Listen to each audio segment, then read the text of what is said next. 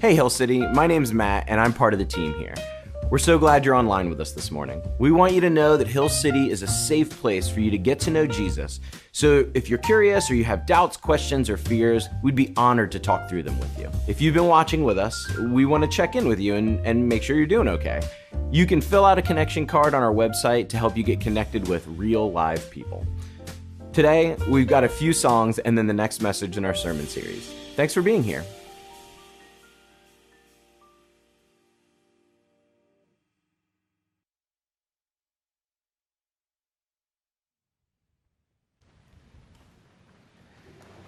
Well, hey, good morning, everybody.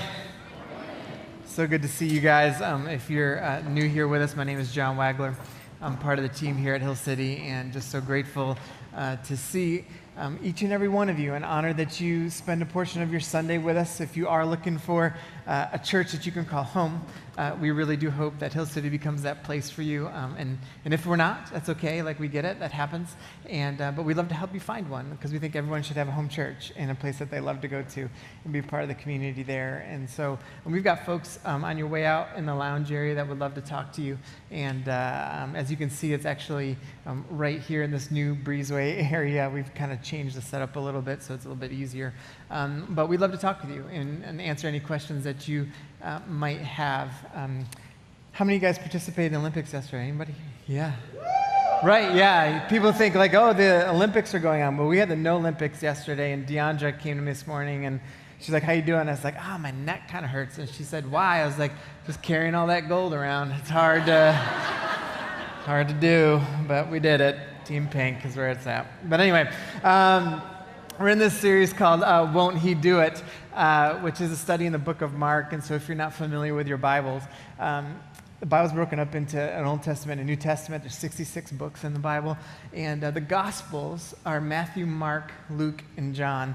And these Gospels uh, really detail out and give us a portrait of who Jesus is and what he taught. And each gospel actually gives just like a little different angle and perspective on some different elements of his teachings. And so we've been taking a long look uh, at the book of Mark, and we've seen a lot up to this point. You know, we've seen a lot of kingdom talk. We've seen him uh, really address some hip, uh, you know, hypocrisy. We've seen all these big miracles, and his fame is kind of, of growing. Uh, last week, we talked about the feeding of the 5,000, and this week we're going to talk about uh, another pretty familiar story um, for a lot of us if you grew up in church um, about Jesus walking on the water. And I want to look at a couple couple different things that I think are important um, in that story. But um, what, one of the other things that we see um, so far uh, in Mark is that the disciples are often confused. They're often missing the point. They're often distracted. Jesus is not doing this on purpose. Um, it's just that's the way they are, right? Like, how many guys have gotten distracted at one point in time and you miss something? Yes, right. Like we, we, when we see this stuff in the story with the disciples, it's, it's meant to be that we resonate with this, okay? And we live in a world of complete distraction, right? We, it's a constant uh, distraction. I'm fascinated by the way our brains work and everything. And, um, you know, uh, your attention span, in 2000, uh, in the year 2000, they measured the attention span of humans. And at that point in time, it was 12 seconds. Okay, that's it.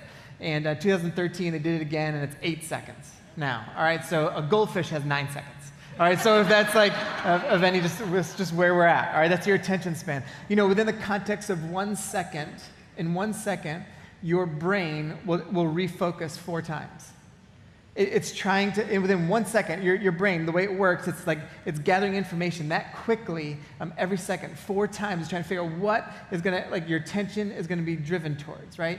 But there's all these distractions in the midst of this. And so um, one of my favorite shows was uh, the show called Brain Games. And there's this one guy who does like all this illusionist stuff. So I want you to see uh, what he does um, with how he does like uh, focus and distraction, how he manages it.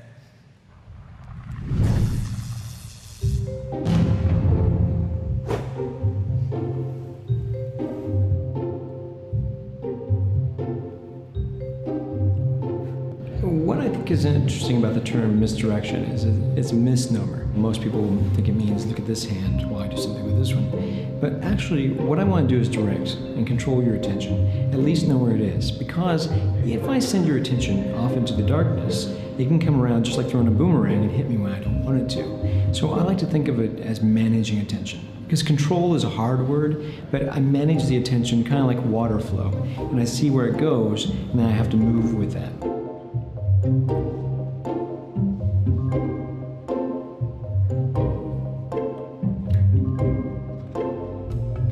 Your attentional spotlight is only the size of your thumbnail, one one thousandth of your field of view. That means if I can see where your eye motion is, I can now navigate around that and do certain things. Plus, because you have to make choices between all your senses, your vision, your hearing, all those are coming into one spot. If I can tap into your priority system, I can now start hacking to reprioritize certain things so that other things will go under the radar. And that's a very interesting way to take advantage of attention. Try to follow along. If I put the cap on the pen, it looks like it goes away, yet right now it's behind my elbow. If I put it back on the pen, it goes away, but now it's behind my ear. Now, if you did this slowly, you could see when I put the cap on the pen. Yet it seems like the cap went away. Now the cap is behind my ear. It's a fun game, isn't it? So I watched that video about 10 times.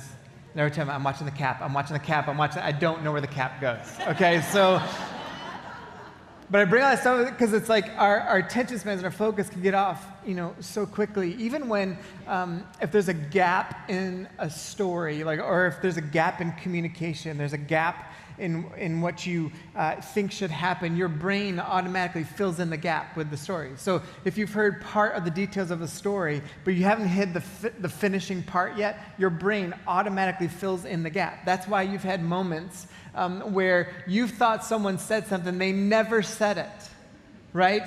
And your brain fills in the gap. So now, now I say that. Now don't if you're in a like conflict with someone and be like, oh, it's the brain gap thing. Like I know how you guys could like use that to your advantage, but that's not that's not really. It's like it's about our focus. It's about what we're concentrating on. It's about where we're like honed in on to make sure that we're going to the right spots. And so the main thought here for this morning is simply this: that our focus starts with what we determine is most important.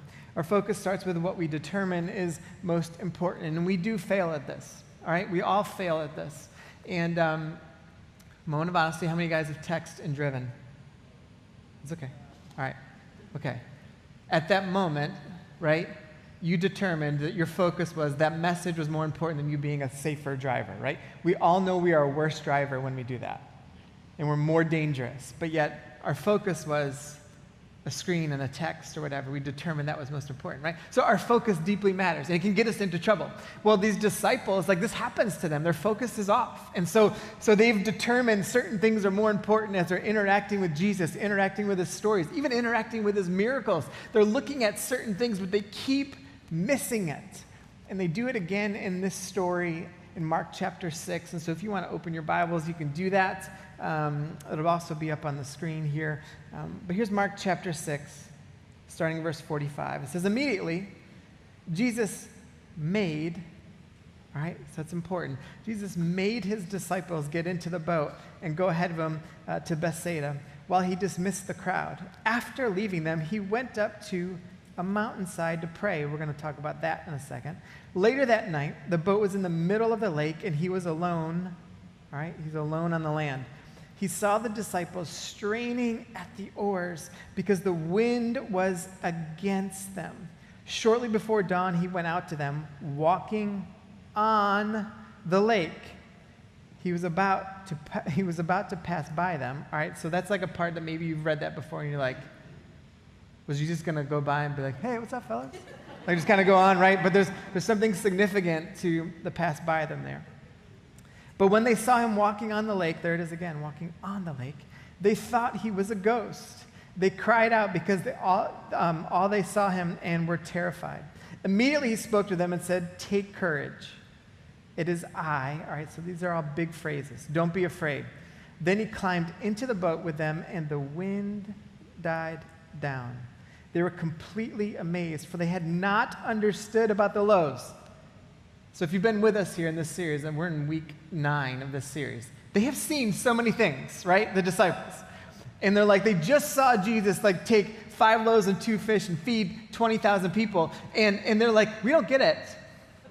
we still don't get it, right? Like, like just still don't understand, right? Again, we should be like, this feels so good that the disciples were right with Jesus and they didn't get it. So when we don't get it, we'll be like, hey, we're in good company, right?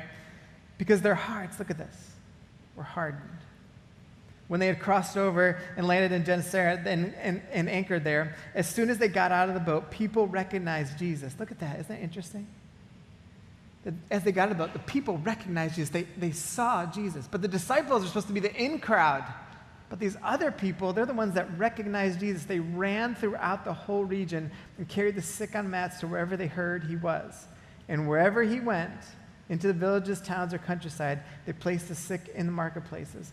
They begged him to let them touch even the edge of his cloak, and all who touched it were healed. So, even how those people responded, these quote unquote outsiders, this is going to be very significant in how we see um, this story. And we're going to talk about, because some of you guys that might be familiar with this story, you're like, wait, what about Peter walking on the water? Isn't that part of it? And, and yes, it is. It's an, another version of the story in Matthew. And we're going to talk about that um, as well. But here's what I want us to get to first. When we think about our focus and what's really important, we've got to take a look at what are some of the components that, that were like significant in the story. And the first one is this, is the power of his presence all right? The power of his presence. This is very significant when we begin to look at Jesus here. Like, oh, man, something significant happened when his presence was around them, right? It's, it's something incredible as Jesus was stepping into this. He's like, man, they're struggling in this boat and they can't figure out, and the wind's whipping against them. And, and Jesus, in the presence of Jesus, does something uh, very significant. Now, we've come across this several times, right? Um, every single week, we're like, Jesus enters into a scenario and his presence does something. I, can't stress this part enough for us as followers of Jesus. When the presence of Jesus is around us, something significant happens. We are not left the same. The situation we are in is not the same. When Jesus enters in, it changes. So, so here's the thing if you're in a situation in your life where you feel like you're in a loop, I'm telling you that when Jesus enters into that loop, it changes. If you feel like you're stuck, when Jesus enters into it, it changes. And that's what's really important for us to fully grasp. Like that my focus has got to go there because the things of Jesus, his teachings, his miracles, the way his kingdom works, it, it changes everything. What's cool about the Bible, and we've done this every week, is um, there's this theologian named Tim Mackie. He he talks about the hyperlinks of what the Bible does. And I want to highlight a few of them because they're so important about the power and the presence of Jesus in this moment. And I was circling and highlighting them as we were going through them in the beginning. But in, the, in verse 46, all right, so in verse 46, if you're taking notes, in verse 46, he talks about this mountainside. All right, so when they were um, traveling around, they would have these mountains, all right, and the mountains, you know, they would look something like that in general. And these mountainsides were, uh, in ancient civilizations, what people believed about the mountains were like that's where the gods were. Right? The gods resided on the mountains. And so they would look off into the mountains and it would be like, that's where all the gods are. Because a lot of times they could never get there. All right, so, so they would look off into the distance and be like, man, we don't know what's out there, but man, the gods must be on the mountain. And the highest mountains would, would be reserved for the biggest gods. And so even if you look at this kind of stair stepping motion that's here, that's why, if you've ever seen how temples are typically built like this, right? They do it because of the mountains. Like, that's the, architecturally, like, that's what they believe, that, that the gods would be in there. That's why they built temples and, th- and things in that way. But here's what ended up happening in the mountains, in the mountains, they were like, that's where the gods are. So even when, when Mark is writing here, he's like, Jesus was on the mountainside. And they're, put, they're placing Jesus into this category that an ancient person would, would hear that and be like, oh, he's on the mountainside by himself. Who goes on the mountains? Like, God goes on the mountains. And so they're placing Jesus alone on the mountainside. And it's a significant piece. In uh, verse uh, 48, in verse 48, it says, on the sea. On the sea, right? So when we're talking about on the sea, um, here's what ends up happening. If you were here, the one, he's on the sea. What's Jesus doing, right? Here's Jesus. Look at him. He's, he's walking what? On the sea And uh, if you guys were here for the week I talked about the water, this is like so significant. And if you weren't here, it was just a few weeks ago, and go back and listen to it. But, but being on the water, who, who could only walk on the water? God. In, in Genesis 1, the Spirit hovered what? Over the waters. And it's the same language, like on the water. In Job chapter 9, it talks about God like walking on the water. In Psalms, it talks about God, only God could walk on the water. And so, even him using this language of they saw Jesus and he was walking on the water, it becomes significant. It isn't just the miracle of someone walking on the water. All right, you might be thinking, like, seriously, how many guys have ever stepped on the water at one point in time thought, is this the time? right? Like it, it's, it's not about that. It, it's really about, it, it's like he's, it's this phrasing that there's like he's on the water, which is supposed to be the most significant. All right, then there's this other phrase that's so, so big, so big. Um, in verse 48, it talks about him what? That he passed by them. All right, this is also in verse 48. So in verse 48, when he passes by them, this language is also unbelievably significant. Because there's these two huge stories that a Jewish listener would always pay attention to um, that were significant in the entire shaping of the Jewish faith. And it's the Exodus story, and then uh, and with Elijah, who's one of the, also the one of prophets. So the Exodus story with Moses, and then Elijah, who's one of like the key prophets. And we'll encounter this whole thing again uh, in a few weeks uh, in the story of the Transfiguration. But but in this story, it says that Moses is begging. He's like, I, I want to I want to see your glory, God. And it says that that God says, Well, you can't see the fullness of me, but I will what? Pass by you, and you'll experience my glory. And then Elijah, in the same way, um, and, and listen, both of these things happened on the mountainside.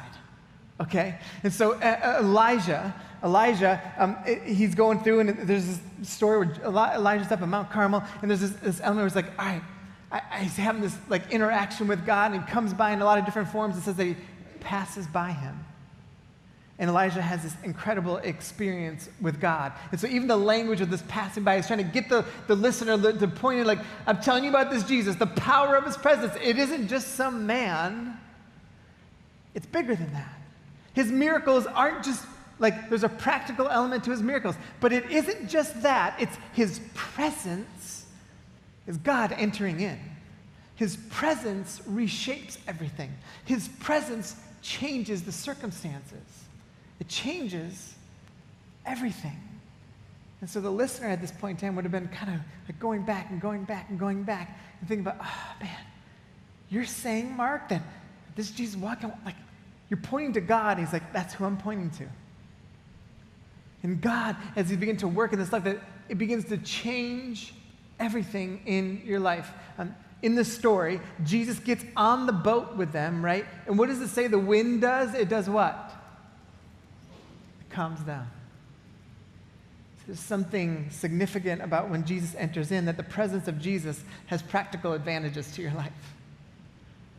Listen, I, I'm all in on the spiritual side, okay? Yes, clearly. And the eternal side, this message of Jesus. But there are practical advantages to Jesus' presence in your life. It changes things, it does not leave you the same. It does not leave your relationship the same. Think about this. If you're in a, a tough relationship and you decided, hey, I want to live out in this relationship the same way that Jesus taught, would the relationship change? Yes. If both people decide to do it, can the relationship be flipped upside down? Yes. Well, why is that? Because what Jesus, what Jesus taught, when he enters into our relationships and enters into our hearts and enters into our minds and enters into our souls and enters into our circumstances, everything changes. Some of you guys might have um, been around people who have gone through horrific times of suffering and pain. And they keep saying things like this, but I just, I'm going to trust in Jesus in this moment. I'm going to keep praying and let him enter into this. Does it take away the pain? It doesn't take away the pain. It doesn't take away the, the, like how hard it is. It doesn't mean it isn't hard, but there's something that changes in the significance of his presence that allows them to enter into this really difficult time and they see something different in it. Because Jesus changes everything. the power of his presence in your life. So if you're stuck in a loop, if your relationships are in a bad place, if you're trying to figure things out, if you or if you're going through a horrific time right now, I'm telling you, invite Jesus into it. If you invite him into it, the power of his presence will begin to change anything, everything. So let me ask you these two questions to begin to process. Do you believe the presence of God has more power than your current circumstance? It's important. No matter what you're going through, no matter what relational status you're in, no matter what's going on, do you believe it? And I mean, really believe it. Really believe it. I understand there are practical elements. I understand things are hard. I, I, I, understand all of those things. But I'm saying, do you really believe it that God is bigger than your circumstance? It changes everything. It changes your hope. It changes your focus. It changes how you begin to enter into conversations. It doesn't make it clean. There might be scenarios where, like, you might be in a rough relationship, right? And it's like, I'm all in, but the other person isn't. It doesn't make it, uh, it's not to magically get better, okay? I get all those things, but I'm saying, but for you, for you in your circumstance, if God is, is bigger than it, what does that change for you? Where does your focus go? Where does, how does your heart begin to, to change? Or do you have, how about this? Do you have more or less hope if you focus on the power or the presence of Jesus in your life? You think about that. Do, do you have more or less hope if we focus on the power of Jesus and his presence in our life? Sometimes, like with some of this kind of, I look at what's happening culturally and, and everything else. I'm like, the secular thought has no answer to evil, has no answer to pain, has no answer to suffering, has no answer to purpose or anything. And so, in that moment, what, where's the hope? It's absent. But man, when we take, into, we take a step into this, we're like, whoa, if, if this whole Jesus thing is true, I think my hope changes. If this Jesus thing is true, and this presence is true, then that's where my focus should be. That becomes the most important part. So when you're in this trial, when you're in this suffering, when you're trying to figure things out and your time is confusing, it's like, no, no, let me go to Jesus and things that he taught and the things that he focused on and what his kingdom means because that's where my focus is. Because if my focus is there, I have more hope. And so we take a step back in these moments that are hard and we're like, am I really focusing on Jesus? Am I really in on that or am I so distracted with all these other things? Am I honing in and my focus is like, this is where I'm going with it? Because if it is, my hope changes. If it is, even the practical things I want to engage, they begin to change. And my perspective dramatically shifts simply by saying, I'm going to focus on the presence of Jesus in the midst of this. It changes everything, not some things, everything for us. Here's the second thing that I want us to focus on that's important his command. His command. Now, he, he puts the focus in ver- verse 50. He's like, I want you to see me here. I'm passing by, and he enters in. They, they finally, like, is it a ghost? Is it, what, what's going on out there? And, and, and the wind's whipping and everything. And, and, and he says, it's, me, it's, it's Jesus, right? And, and he says this one kind of key phrase. This is another like little hyperlink. He, he says, it is I. And some translations will say, like, I am. And it, it's the story where Jesus is actually tying back into Moses. He's tying back into these storylines about the Old Testament of God making these big statements about, like, I am. And Jesus is saying that same thing in that moment. But he has this other little phrase that's in there in verse 50. He says, to take what? Courage. He doesn't ask. He doesn't say, hey, maybe if you can find it, maybe this can build up some courage. He, he says, no, no, no. I'm commanding you to take courage. I'm commanding you to take courage. The wind is whipping in your face, but I'm commanding you to take courage. Why can they take courage? Because Jesus is there. Why can they take courage? Because Jesus is bigger than their circumstances. Why can they take courage? Because, because Jesus can enter in and change everything. Why can they take courage? Because they know that in the power and in the presence of Jesus, everything changes. And so he says, Take courage. He doesn't even tell them to pray at that moment, does he? He doesn't say anything else. He's like, he's like Take courage in the midst of your trial. Take courage when the wind feels like it's whipping against you. Take courage because this is where you find your hope and this is where you find your focus and this is where it begins to center everything. So we begin to, the only way, the only way we can have courage, and I'm talking about like authentic, real courage, and we can take courage, is when our focus is centered on Jesus. But when I was thinking about that this week, this is what came to mind. It is hard to center our courage in Jesus when we've already occupied that space with ourselves. We do a lot for ourselves.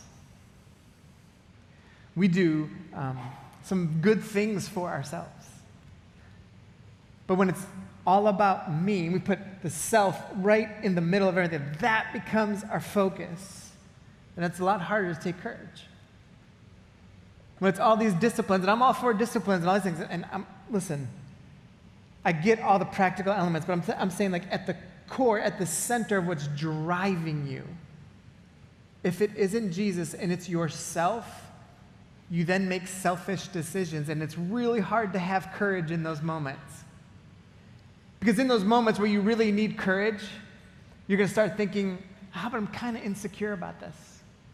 Why? Because it's about you. What are they going to say about me if I, have, if I, if I step forward in the courage? Because it's about you But to take courage, saying, no, no, Jesus is at the center of this. And so I'm not going to worry, I'm not going to fear, I'm not going to be anxious, all this. It's like Jesus is at the center of this. Like worry and fear and pride and selfishness and greed and anger, all this.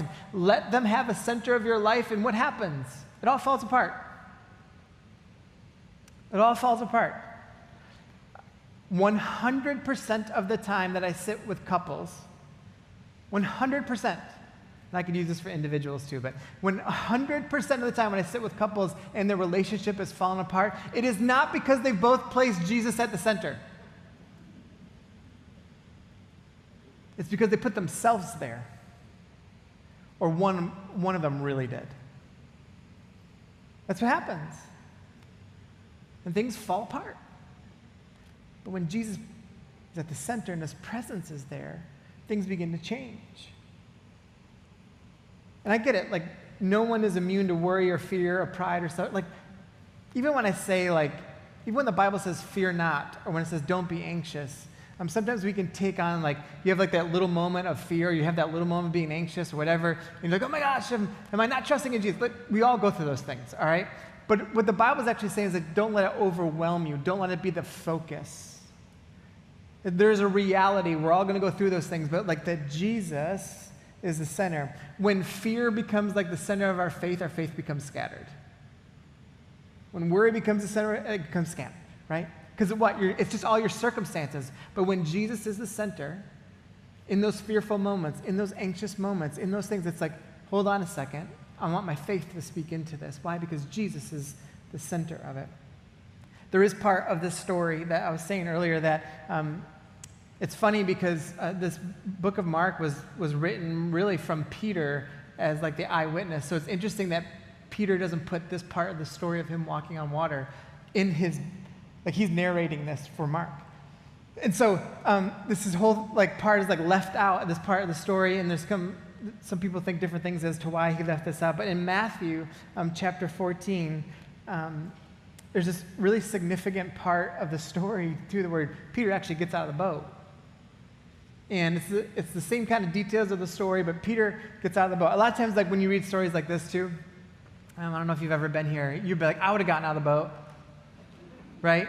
Meanwhile, you won't like tell anyone you're a Christian, like just your neighbor, right? Like you're gonna get out of the boat in the storm, but you won't tell Joe next door that like, hey, maybe you should come to church, right? Like there's like like that thing. But there's this really cool part of the story in Matthew chapter 14. This is significant when we begin to see our focus Same story, just a little different version, a little different angle. So they're approaching and they see it's Jesus. And look what Peter says Lord, if it's you, tell me to come on the water. So Jesus says, Come.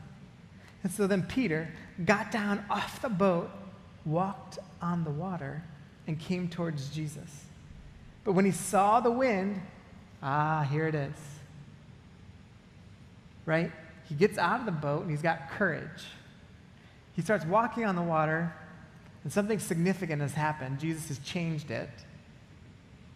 This whole different story is developing at this point, right? But then all of a sudden, what, what happens to Peter's focus? It shifts. Jesus is not the focus. What does he see? He sees, he sees the wind and he was afraid and he began to sink and he cries out, What? Lord, save me. Immediately, Jesus reached out his hand and caught him. And then he says, You have little faith. Why did you doubt?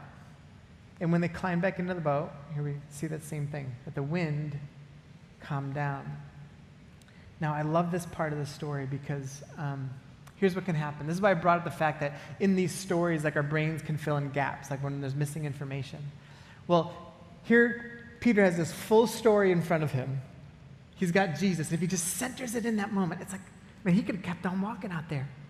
And he walks to Jesus. But what ended up happening was what? He started getting distracted, and these gaps in the story started happening. He started telling himself this other story in his head. And he started telling himself this other story that the wind was too much and everything. What happened? He started to sink. How many guys have ever, ever told yourself the wrong story in your head? Yeah, we, we all do that way too much, right? Ah, but when our focus is on Jesus, He fills in the gaps, He fills in the details. He starts telling us, and we start seeing a whole different story. Now, am I telling you, some, sometimes when I say things like that, people be like, but there is a reality of my story. And I would say, yes, there is. We acknowledge what you see, but trust in what Jesus said. Jesus told you to take courage. Jesus said to focus on Him. You could, can you imagine if Peter was focused on Jesus? He knows the wind is there. He's not oblivious to that. He was just running so hard for so long. He knows it's there. So he's aware, but if his focus was on Jesus said, the whole story changes. Everything changes. Now, here's what ends up happening in this story. I love this part because um, you guys know, like, the wind's not always at your back, right? When, like, when they say those things at like weddings, let the wind be forever at your back, it's like, that's not ever true. Like, stop saying those things and like, you know, don't say that. But, but the wind comes at us and there's this resistance. And these new revelations start happening about Jesus as well. That's a powerful part of this story. And in the midst of like this resistance, in the midst of this wind coming, this new revelation begins to happen. They're like, whoa, whoa, whoa, did you see what just happened with Jesus again? Now, as the reader, we're like, yes, we've been reading this for several chapters. Why don't you, the disciples, get it? But how many times has God done stuff in your life that you just won't see? You refuse to see it. He's come through, he's come through, he's come through, he's come through, and you refuse to see it. In the winds, you feel like you're, all you're paying attention to is the wind, you're not seeing the new revelation that's supposed to happen about Jesus. This is how I was thinking about it. A time of resistance can be a precursor to your greatest revelation in your faith. Listen, here's the coolest part of the story that um, I, I, I, preached on this uh, a few months ago, and I had not seen this part of the story before. Okay? And so this is like such a cool part of the story. Um, actually, there's two parts I think are really cool. First one when does Jesus pick Peter up? As he begins to sink. And then he says to him, Why'd you doubt? He doesn't say, while he's sinking, Why are you doubting? and I think that's how we treat Jesus sometimes. Right? We feel like we're flailing around, and you're like, like, God's coming after me. And he's like, no, no, no. He's been reaching out his hand, you just won't take it. He pulls them up first. And then he says, Hey, can I get your focus right here? That's a, that's a thing, right? Because there, there's some realities you got to deal with. So, can I, can I get your focus right here? Here's the part of the story that I'd never seen before. Peter had already walked on the water to Jesus, who was very far, not very far, but he was far away from the boat. How did they get back into the boat? They walked back. So here's the thing that I think some of us have to hear. You may have been sinking for quite a long time, but Jesus not only wants to pull you up, but he wants you to walk on the water again back to the boat. This isn't just a one time deal. He's like, come on. He pulls him up and he's like, let's go back into the boat. Now, you might say, is that really? We don't see it in the story. Well, the only other option would have been if he heaved Peter back in the boat. And I feel like they would have put that back in there, right? So they, they go back into the boat. And the story changes. Courage begins to change. Now, here's the last part. I want to end on this. If we go back to the Mark part of the story, do you remember what it said that the reason why the disciples didn't get it? And this is, like, I think my concern for all of us all the time. It says that their hearts were hardened. They weren't seeing Jesus the way they should. They weren't seeing him in the, in the, in the storyline that they should be seeing. They weren't focused in the way that they should. So their hearts became hardened. They were missing out on the miracles. They were missing out on all these different things. They were missing out what Jesus was trying to do in their lives in his presence. Their hearts were hardened. And here they are. How privileged were the disciples to be right next to Jesus? It's the greatest privilege ever, right? Like, I mean, you can't think of a larger privilege than being next to the Son of God. And they get to see all these things firsthand. I mean, they're so privileged. They have everything at their fingertips, it's all in front of them. And they didn't get it because their hearts were hard. But yet, they go, and it says they go into this other region, they get off the boat, and all these people who had no privilege, all these people who were really sick, all these people who were marginalized, all these people who were poor, all these people who were outcasts came running to Jesus because they knew where he was. They knew, they fully believed, they were so focused on him. They were like, Can I just possibly touch the edge of the cloak of his garment and I know I'll get healed? And the disciples who are seeing everything, eating with him, sleeping in the same tent, doing all these things, have all this access to him and they just don't get it. Yet the people who are supposed to be on the outside are like, can I just get, can I just graze by it? We currently have everything at our fingertips, y'all. The fact that we think our faith is optional shows how privileged we are. The fact that we think engagement in the community with other Christians shows how privileged we are. The fact that we can pick up a phone and read the Bible is how privileged we are. All this at our fingertips, and we keep missing it. Yet the persecuted church somehow gets it. The people that are supposedly marginalized, the people that we often look down on, they get it. Someone's hearts are hardened and someone's hearts aren't. Because their focus is in the right place. And so here's my last thing. Band, you guys can come back up. We should be paying attention to the persecuted church, not the privileged one. I think too often we're, we're looking at all the, the glitz and the glamour and all the showy stuff and who's got the most followers and who got the. You know what we should be like looking at? The people who are literally selling out their lives because they're so focused on Jesus. The people who would have their heads decapitated currently in several places in our world. And they're willing to give everything they have to follow Jesus because that's the story they're, they're going to live. That's the story they're going to tell. That's how they see it. That's what they're focused on. Changes everything. So let me ask you this. What story are you writing in your head and heart right now?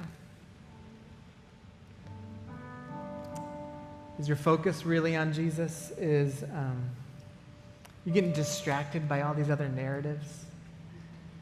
Has your faith become optional? Like,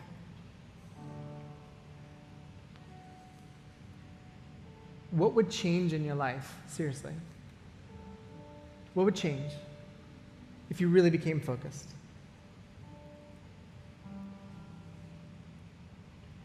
What would change? As we're going to spend a minute here, I, just want you to process what God might be speaking into your heart right now. And um, there's a lot to this story. It might be a shift in your focus. It, you, might, you might resonate with the fact that you've been, you feel you've been drowning for quite a while. Jesus wants to snatch us up and he wants us to walk on water again, all of us. We just got to have our focus on him. So we're going to throw a minute up on the clock and let you process, and then we're going to sing one more song uh, together, then I'll close us in prayer. So let's go ahead and do that now. Thanks so much for watching with us this morning. If you're out there and have questions, prayer needs, or want to get better connected, you can fill out a connection card at this link. Have you heard about the Summer Box Challenge? It's going to be a super fun one. You'll receive a box full of materials to help you grow and engage with your community, your friendships, and your team. There's an adult box, like always, and we also have a family box with a kids add on for your little ones so they can be learning right alongside of you. And isn't this beautiful? And it might just come inside. All right, we will see you next week.